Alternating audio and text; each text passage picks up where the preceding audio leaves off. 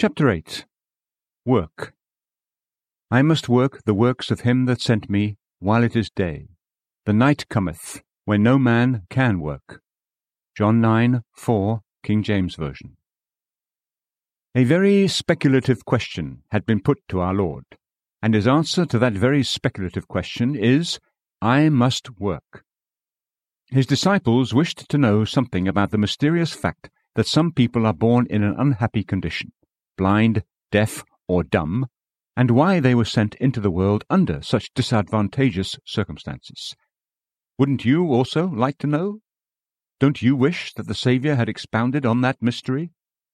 There are so many points of controversy connected with that question that he could barely have had a more controversial topic. Surely he could have enlightened us far more than Socrates or Plato.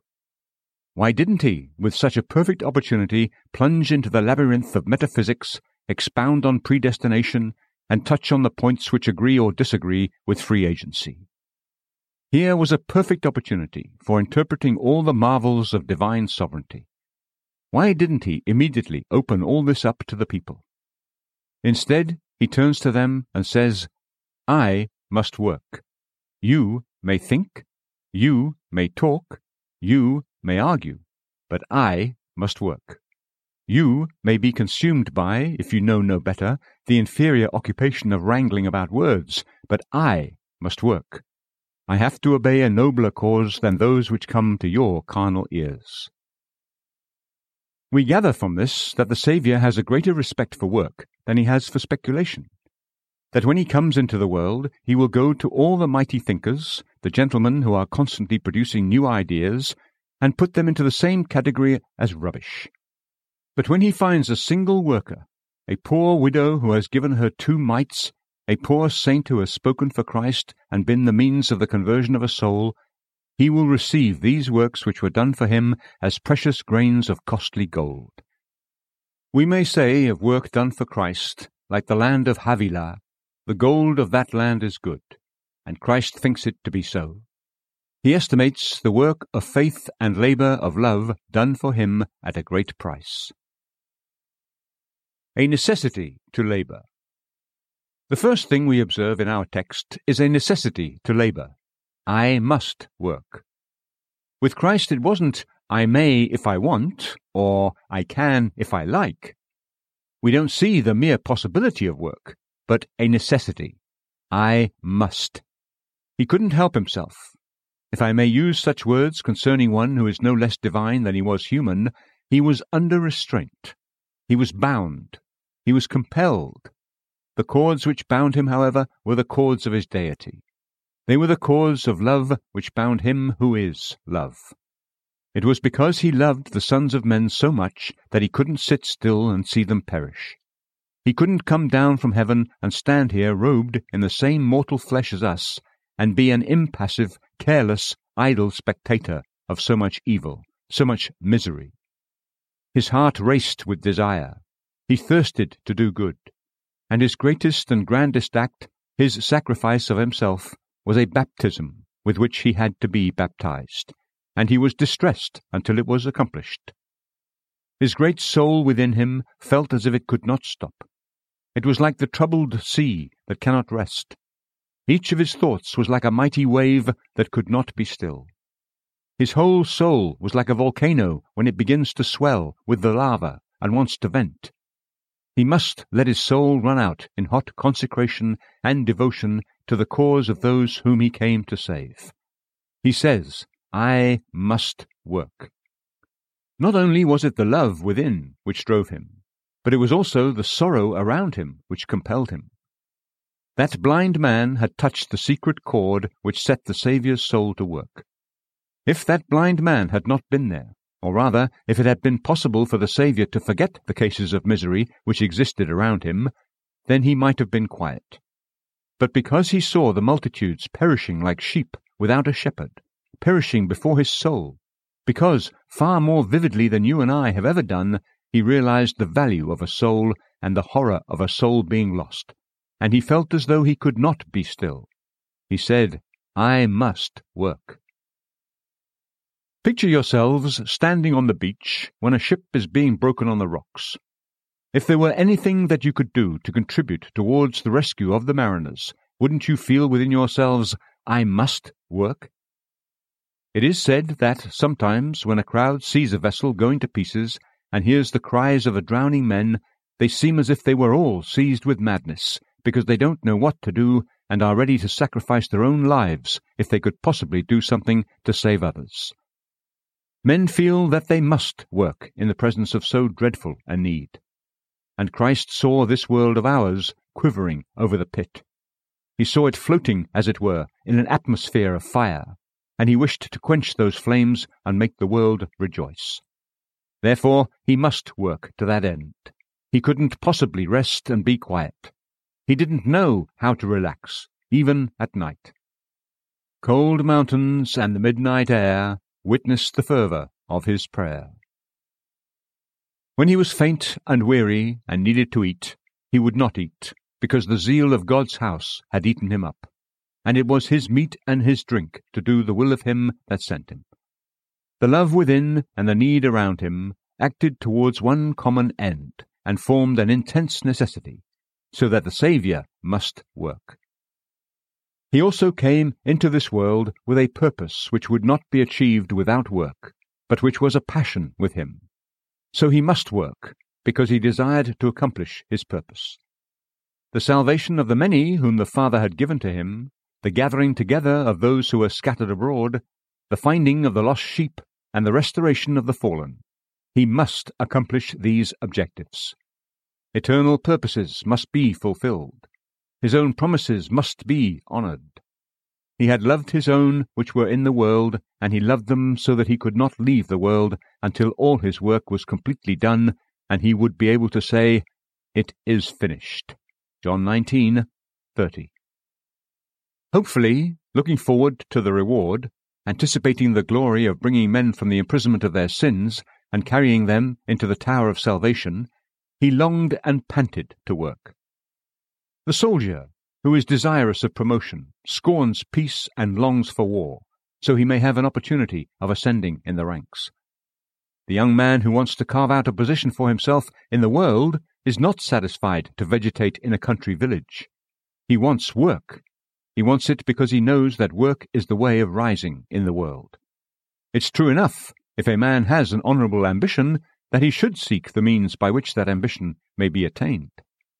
The Father's desire was that the Son be crowned with the gems of the souls which he had saved, to be the great friend of man, the great Redeemer of mankind, and consequently the Son must work. He must be men's Saviour, and he cannot be their Saviour without working. Therefore, the passion within, the need around him, and the great and all absorbing purpose which drove him onward furnished three cords which bound him like a sacrifice to the horns of the altar. I must work. Without going into more detail on a theme so tempting, let me ask whether you and I feel the same compulsion. Because if we are as Christ was in the world, if we are worthy to be called his followers at all, we must be compelled with his compulsion. We must feel the weight of his load. Do we feel as if we must work? Oh, there are so many who profess Christ who feel that they must be fed. They don't even get so far into effort as to desire to feed, but they must be fed as with a spoon. They desire to have certain precious gospel truths broken down, dissolved into baby food, and put into their mouths while they lie in bed, almost too idle to digest the food after they have received it. There are some other Christians who feel as if they must always find fault with other people's work as if it were a passion with them to criticize and judge. There are others who believe they must be excused from working. They will use any excuse to get out of any task, and do their best to escape giving to any charitable or Christian need, and if they can, they avoid exposing their own precious selves to any kind of sorrow or toil in the service of the Lord Jesus. I trust we are not of such a weak spirit as this. If we are, then let us stop bearing the name of the gospel. As one said, either be a Stoic or give up being a Stoic. So I would either be a Christian or give up being called a Christian. It is not to be a Christian and to shun work for Christ. However, I trust that we have felt this compulsion, I must work. Why must I work? That I may be saved? Oh, no. God forbid. I am saved if I am a Christian, not through my own works, but through Christ's works.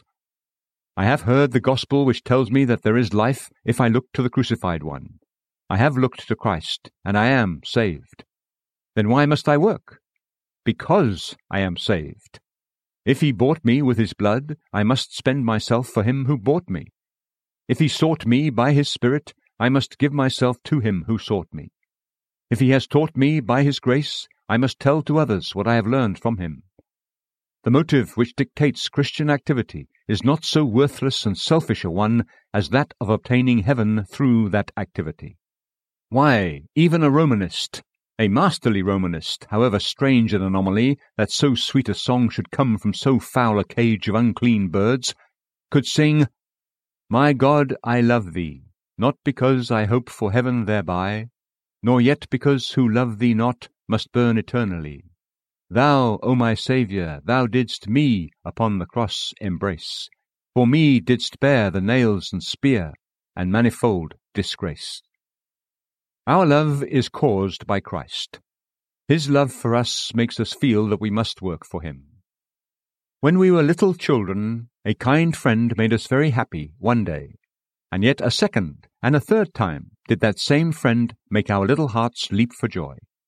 And when we went to bed, we said, before we fell asleep, I wish we could do something for Mrs. So and so. I wish I could give her something. Perhaps we had no money, but the next morning we got a few flowers out of the garden and set off so pleased to take our little bouquet to our kind friend, and we said, Please accept this little present because you've been so kind to me. We felt as if we couldn't help it, and we were only afraid that our little present would not be received. We felt that if we could have done ten, twenty, or fifty times as much, we would have thought it all too little. But it was our happiness to do what we did, and to wish to do more. The same Spirit prompts us to desire to do something for the Lord Jesus. Oh, will He accept anything from me? Will He let me try to increase His glory? Will He permit me to feed His lambs, to be a shepherd to His sheep, to look after three or four girls in a Sunday school, to watch over one child as for him, to give a tract away, or to give of my resources to any of his interests? Oh, then how good it is of him to let me! How I wish I could do more! Oh, how I wish that I had a thousand hands to work for him, a thousand hearts and a thousand tongues, so that I might use all for him. Brethren, I hope you feel the love of Christ in you, which makes you say, I must work. Then if you live in this neighborhood, and most of us, I suppose, do live this side of the water, can you go through the courts and streets? Can you go into the darker parts of a neighborhood, those close by which you know, without feeling, I must work? I wish sometimes that some of you people who have been successful in the world and who live a little farther out in the country, where the air gets a little purer, I wish you could be made to sniff the air in which poverty always lives in this city of ours then I think you would feel as if you must work. Our city missionaries must sometimes feel marvellously enthusiastic, I think, from the sights which they see and the sounds which they hear. They must feel as if they must work because men are dying, hell is filling, the gospel is not taken to the people, and the people do not come to the gospel. The multitude go their way as though there were no Christ and no heaven. I wish to God I could have said, no hell after they died, but that is their portion, and they live as if they were preparing themselves to inherit it. A specialty of work. Secondly, let us notice that there is a specialty of work. I must work the works of him that sent me. There are plenty of people who say, I must work, but there are very few who say, I must work the works of him that sent me. Oh, the work the brain work and head work that is done in London to get rich. It is very proper, of course. If a man wants to get on in the world, he must work. It is very well. I would not say to any young man, be idle. If you want to prosper in anything, throw your whole soul into it and work as hard as you can. Many, many people feel the drive of working to be successful or to support a family. Very proper indeed. But I don't need to exhort you to do it, because I believe, as honest and moral men, you will feel that obligation without any exhortation from me. Some work in order to get fame. Well, that's not such a bad thing on its own, but I don't need to speak about it, because those who choose that path will fall into it without my advice. Here's the point I must work the works of him that sent me. Christ came into this world neither to be a king among kings, nor to be famous among the famed, but to be a servant of servants, and to fulfill the will of God. Scripture Then said I, Behold, I come. In the volume of the book it is written of me, I delight to do thy will, O my God. Thy law is within my bowels. Psalm 40, 7 to 8. He came to do it, and, having come, he did it. Observe the character of the work which Christ performed. It wasn't a work of his own devising. It wasn't a work which he had set to himself of his own will, but it was a work which had been ordained of old and settled by his Father. I came not to do my own will, but the will of him that sent me. Observe, too, that Christ made no picking nor choosing about this work. He says, I must work the works, not some of them, but all of them, whether they are works of drudgery or works of honour, bearing reproach for the truth or bearing testimony to the truth, works of suffering himself or works of relief to those that suffered, works of silent, secret groaning or works of ministry in which he rejoiced in spirit, works of prayer on the mountainside or works of preaching on the mountain's brow. Christ had given himself up unreservedly to do for God whatever the Father asked him to do. All these works were works of mercy, works of soul saving, and unselfish works. He saved others, but he would not save himself. They were not works by which he increased his own treasure. Instead, he distributed to the needy. They were not works by which he lifted up himself.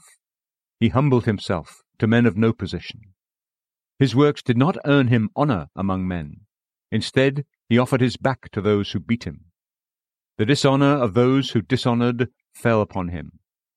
His works were works of pure generosity to men and entire devotion to God. I wonder whether you and I, as Christians, have ever fully and thoroughly experienced a compulsion to do these types of works. I must work the works of him that sent me. Brethren, it's so easy to work our own works, even in spiritual things, but it is so difficult to be brought to this. I must work the works of him that sent me. There are ten thousand actions, good in themselves, which it might not be right for me to choose as my occupation in life. I know many people who think it is their business to preach, but who really should make it their business to hear for a little while longer.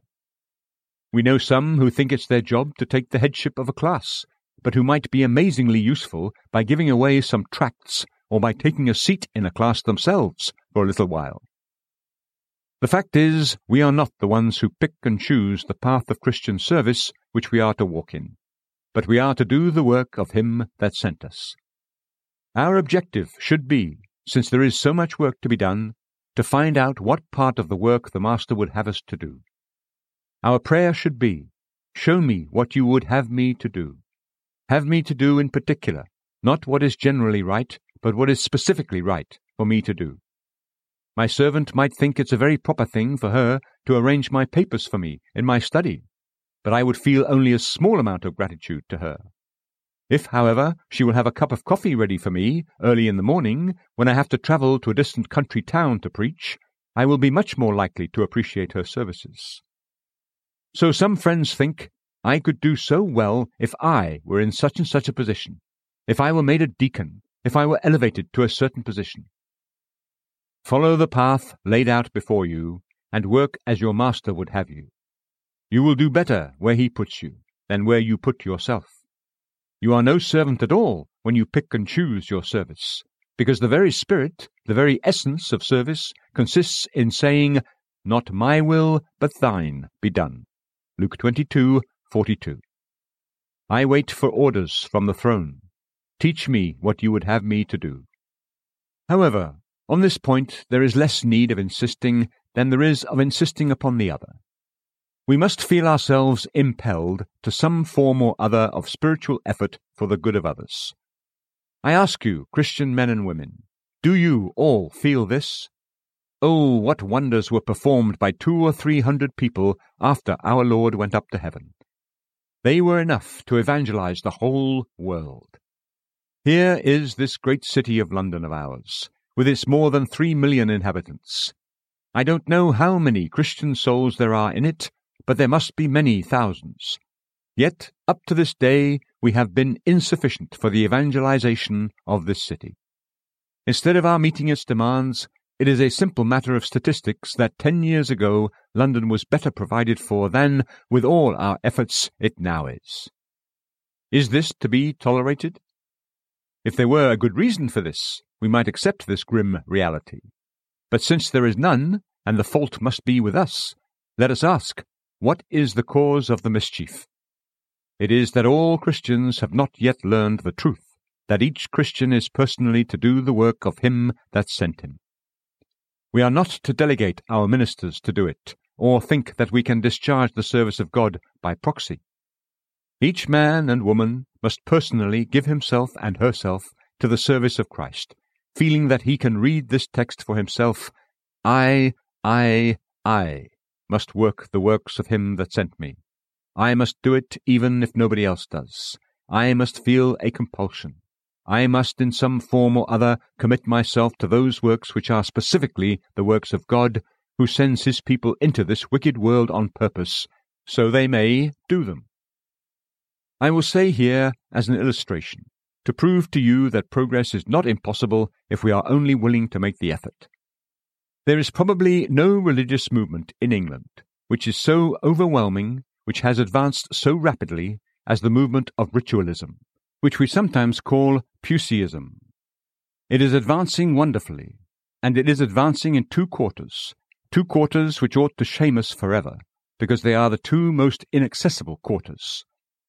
You will find rampant Puseyism laying hold upon the upper classes and getting into the drawing rooms which we thought could not be entered.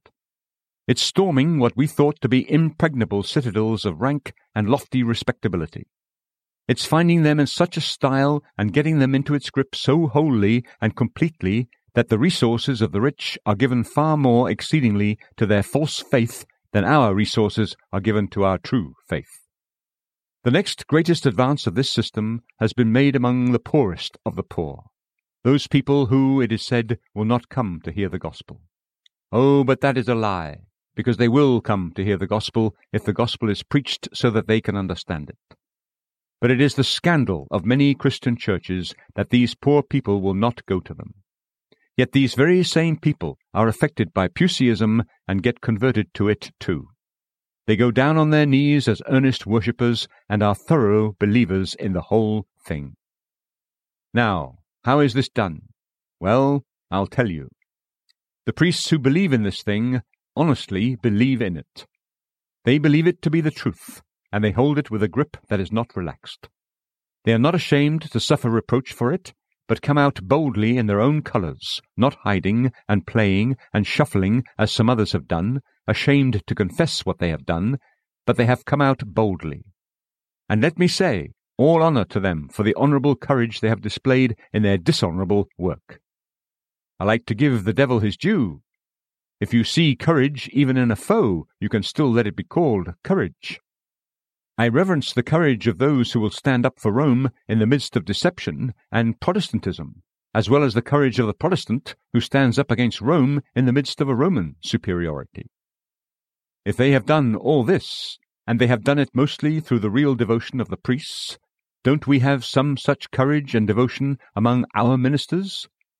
I hope that if the ministers have failed here, each one will begin to correct himself and that we will become as devoted and as bold in our cause as they can be in theirs. But the next thing is this they make all their members and all their admirers devoted missionaries. You will find them reading their little tracts, dropping their books, saying a word to those young men in the shop, talking a little to that young lady in the drawing room. You will find them everywhere, sending their sisters of mercy around. A minister I know went into the house of one of his members and said, There is a sister of mercy going around near here. Does she call at this house? Oh, yes, was the answer. Certainly. She goes into every room in the house. Well, he said, I did not know that I even dared to go into every room. Does the Sister of Mercy really go into every room here in the house? Oh, yes, sir, and into every room on our street. Well, how is that? Oh, I don't know, sir, but she gets in somehow or other. And why shouldn't we get in somehow or other? Why can't we do what they can do? Should they do what we dare not do and cannot do? Oh, it's a fine thing that the soldiers of the Pope should be braver than the soldiers of the cross. Should it be so? Oh, God forbid. May the old spirit and the old courage and the old enthusiasm come back to the Christian Church, and there is enough to save London yet. There is enough for us to push back the tide of popery yet. There is still enough to prove the gospel and to show that it is still a thing of power, mighty through God for the destruction of strongholds. 2 Corinthians 10:4. But we must come to this conclusion that our work, our activity, must drive itself into the special channel of doing the work of Him that has sent us, and doing it at once. A limitation of time. I must work the works of Him that sent me while it is day. This limitation of time sounds very weighty to my ears, coming from the lips of Christ. Jesus Christ, the immortal, the ever living, says, I, I must work while it is day. If anyone could have postponed work, it was our eternal Lord. He is in heaven, but he is working still. There are a thousand ways in which he can serve his church. We believe not in the intercession of the saints, but in the intercession of the saints' master, because the saints can't work for us in that land of rest after they quit this world of labor, but he can. He can continue to pray for us. The head of the church is always active, and yet he said, I must work while it is day. See the importance placed on you and me? We can do nothing further with our hands once the turf has covered our head. All time to work is over then, so consider it a warning when it says, while it is day. How long will it be day with us? Some days are very short. These wintry days are soon over. My young brother and sister, your day may be very brief. Work while you have it. Is there a sign of tuberculosis? Work then. Don't make that an excuse for idleness, but an argument for labor. Work while it is day. Or, if there is no sign of illness, remember that your sun may still go down before it reaches its noon. Young man, don't wait until your skills are fully developed and your opportunities are large. Instead, say, I must work the works of him that sent me while it is day. You may never live to be twenty one. Be a soul winner before you are a man. Dear sister, seek to be a mother in Israel, a mother for Jesus Christ while you are still just a girl. Seek to win souls for Jesus while you yourselves are but lambs in Jesus' fold, while it is day. Some of you are getting grey, and your day can't be very much longer. Evening has come, and the shadows are drawn out. You mustn't make the infirmities of old age an excuse for being altogether out of harness.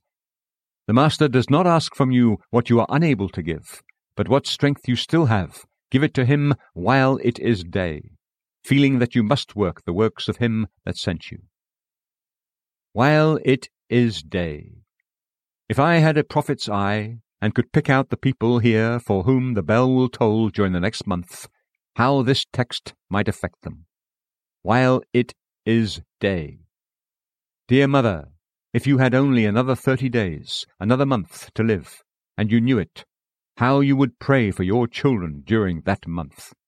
How you would talk to those dear boys about their souls, but you have never taken them aside and spoken to them yet.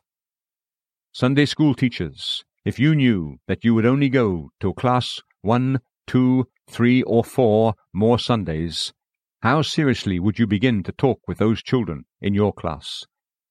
This is the way we ought to live and work always. You know Baxter's words I preach as though I ne'er preach again, and as a dying man to dying men. Let us do the same. Suppose you live ten, twenty, or thirty years longer. Those years seem very brief, and when they are gone, they seem like yesterday. So let me even ring the bell myself. Let me sound the text like a warning bell in your ear. While it is day, while it is day, while it is day. And since I just reminded you of your own mortality, let me give the text another sound, as I ask you to remember that the day may soon be past, not to you, but to the objects of your care. Let me remind you that there are two lives here to be insured, another life as well as your own.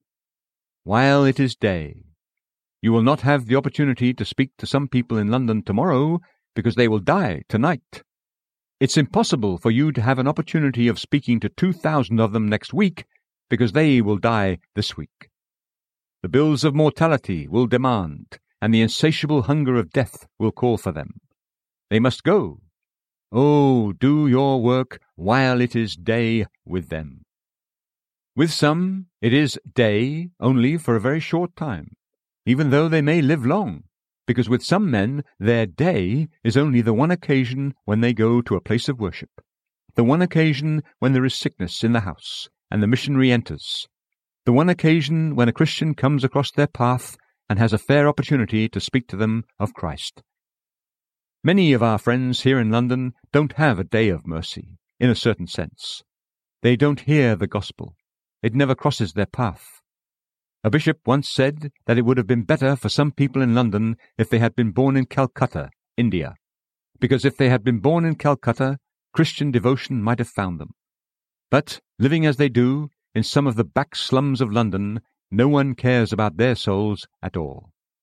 Therefore, since their day may be so brief, and yours is so brief too, let each gird up his loins tonight, and say, I must work the works of him that sent me while it is day. You came over Blackfriars Bridge tonight, and you may drop down dead on it as you go back. You came from your house tonight, and you left at home a dear friend to whom you wished to speak about his soul. Do it tonight, because he may die in the night. I think I read it in the life of Dr. Chalmers that on one occasion he spent an evening with a number of friends, and there was present a Highland chieftain, a very interesting character. They spent the evening telling amusing stories of their lives and travels, and after an enjoyable evening they went to bed. At midnight the whole family were startled from their sleep. The Highland chieftain was in the pangs and agonies of death. He went up to his chamber in sound health, but died during the night. The impression upon Chalmers's mind was this Had I known that he would have died, wouldn't the evening have been spent differently? Then shouldn't it have been spent in a very different manner by men all of whom might have died? He felt as if the blood of that man's soul in some measure fell upon him. The experience itself was a lasting lesson to him. May it also be to us in the hearing of the story. From this time forth may we work with all our might while it is day. Reminder of our mortality. Now we come to the last words of the text. The night cometh when no man can work. Here is the reminder of our mortality. The night cometh. You can't put it off. As sure as night comes in is due season to the earth, so death comes to you. There are no manoeuvres by which night can be deferred or prevented, nor by which death can be postponed or altogether stopped. The night cometh. However much we may dread it, or however much we may long for it. It comes with sure and steady steps in its appointed time. The night cometh. The night cometh for the pastor, who has laboured for his flock, for the evangelist, who has preached with earnestness, for the Sunday school teacher, who has loved her charge, and for the missionary, who has worked for souls. The night cometh. The night cometh for the sitters in the pews, the father, the mother, the daughter, the husband, the wife, the night cometh.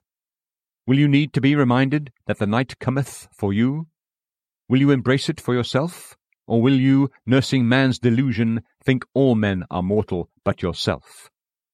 The night cometh when the eyes are closed, when the limbs grow cold and stiff, when the pulse becomes faint, and finally will stop its beating. the night cometh. Solomon thought this out for all mankind. There is no man that has power over the Spirit to retain the Spirit, neither does he have power over the day of death, and weapons are of no use in that war. Neither shall wickedness deliver those that are given to it. Ecclesiastes 8 8. To the Christian worker, it is sometimes a dreary thought. I have plans in action for the cause of God, some of which I've just begun, and sometimes I think I would really like to live long enough to see them mature. Perhaps I will, but daily I feel like I will not. Constantly it haunts me. I may begin these things, but if I don't do all I can today, I may never have tomorrow. So I say again what I've said a thousand times in my own soul, that I will do all I can now. As for the years that are to come, they must manage for themselves.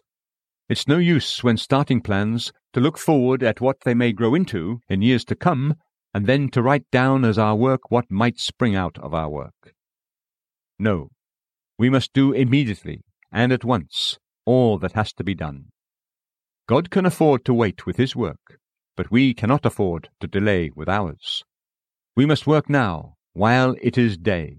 The night cometh when no man can work.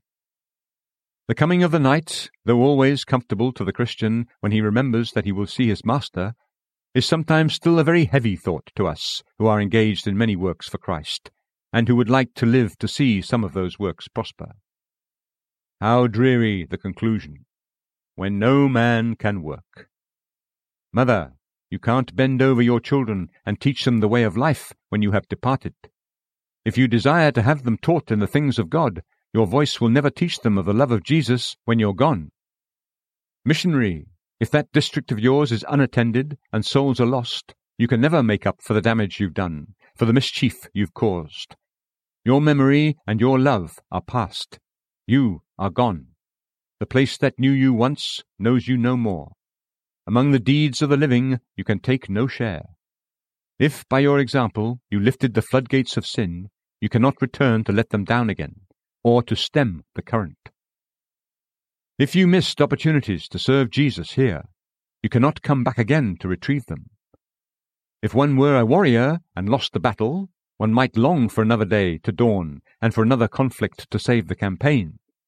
But if you lose the battle of life, you will never have it to fight again.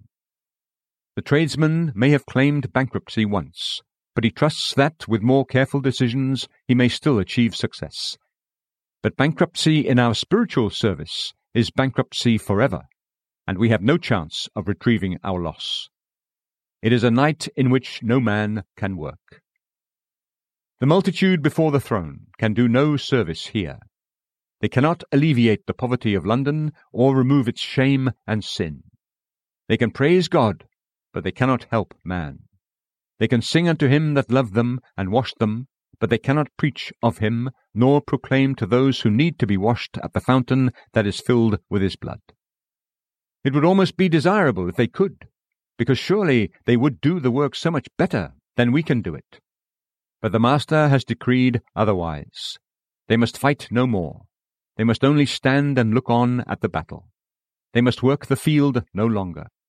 They will eat the fruit, but they cannot till the soil. The work is left to those who are still here.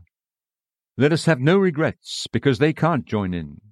Instead, let us thank God that He reserves for us all the honour as well as all the labour. Let us plunge into the work now. Like the British soldiers in battle, when few were told by their king that he hoped there was not one man there who desired to be more, for, said he, the fewer the men, the greater each man's share of the honour. So let us wish for helpers from the skies, with the might of God upon us, with the word still full of precious promises, with the mercy seat still rich in blessing, with the Holy Spirit, the irresistible deity, still dwelling in us, with the precious name of Jesus, which makes hell tremble, still to cheer us, let us proceed, feeling that we must work while it is day, the night cometh when no man can work. Let us work as long as the day lasts. As we hear the chariot wheels of eternity behind us, we will speed on with all our might. But all I've been saying applies very little to some of you. because you've never given yourselves to God. You are still servants of Satan, and you cannot serve God. Poor souls, do you know why we want Christian people to be devoted? It's in order that you may be saved. We wouldn't need to stir up Christians if it were not for you. You are without God, you are without Christ. Some of you are on your way to everlasting ruin. Others, who have heard the gospel for many years and know as much about it as I do, know nothing about its power within your own souls. Isn't it strange that we are so devoted to you, but you are not devoted to yourselves? If there was a woman's child out there in the street, and a dozen women tried to grab the child before it was run over by a cab, you would think it was a very strange thing if the mother stood by calm and cool, unexcited, or, as it were, uninterested about it. Yet here is your soul, and there are just as many people in this chapel who feel anxious about you and wish they could save you, yet you do not care about your own soul. So, if you are lost forever, it will be no surprise, will it?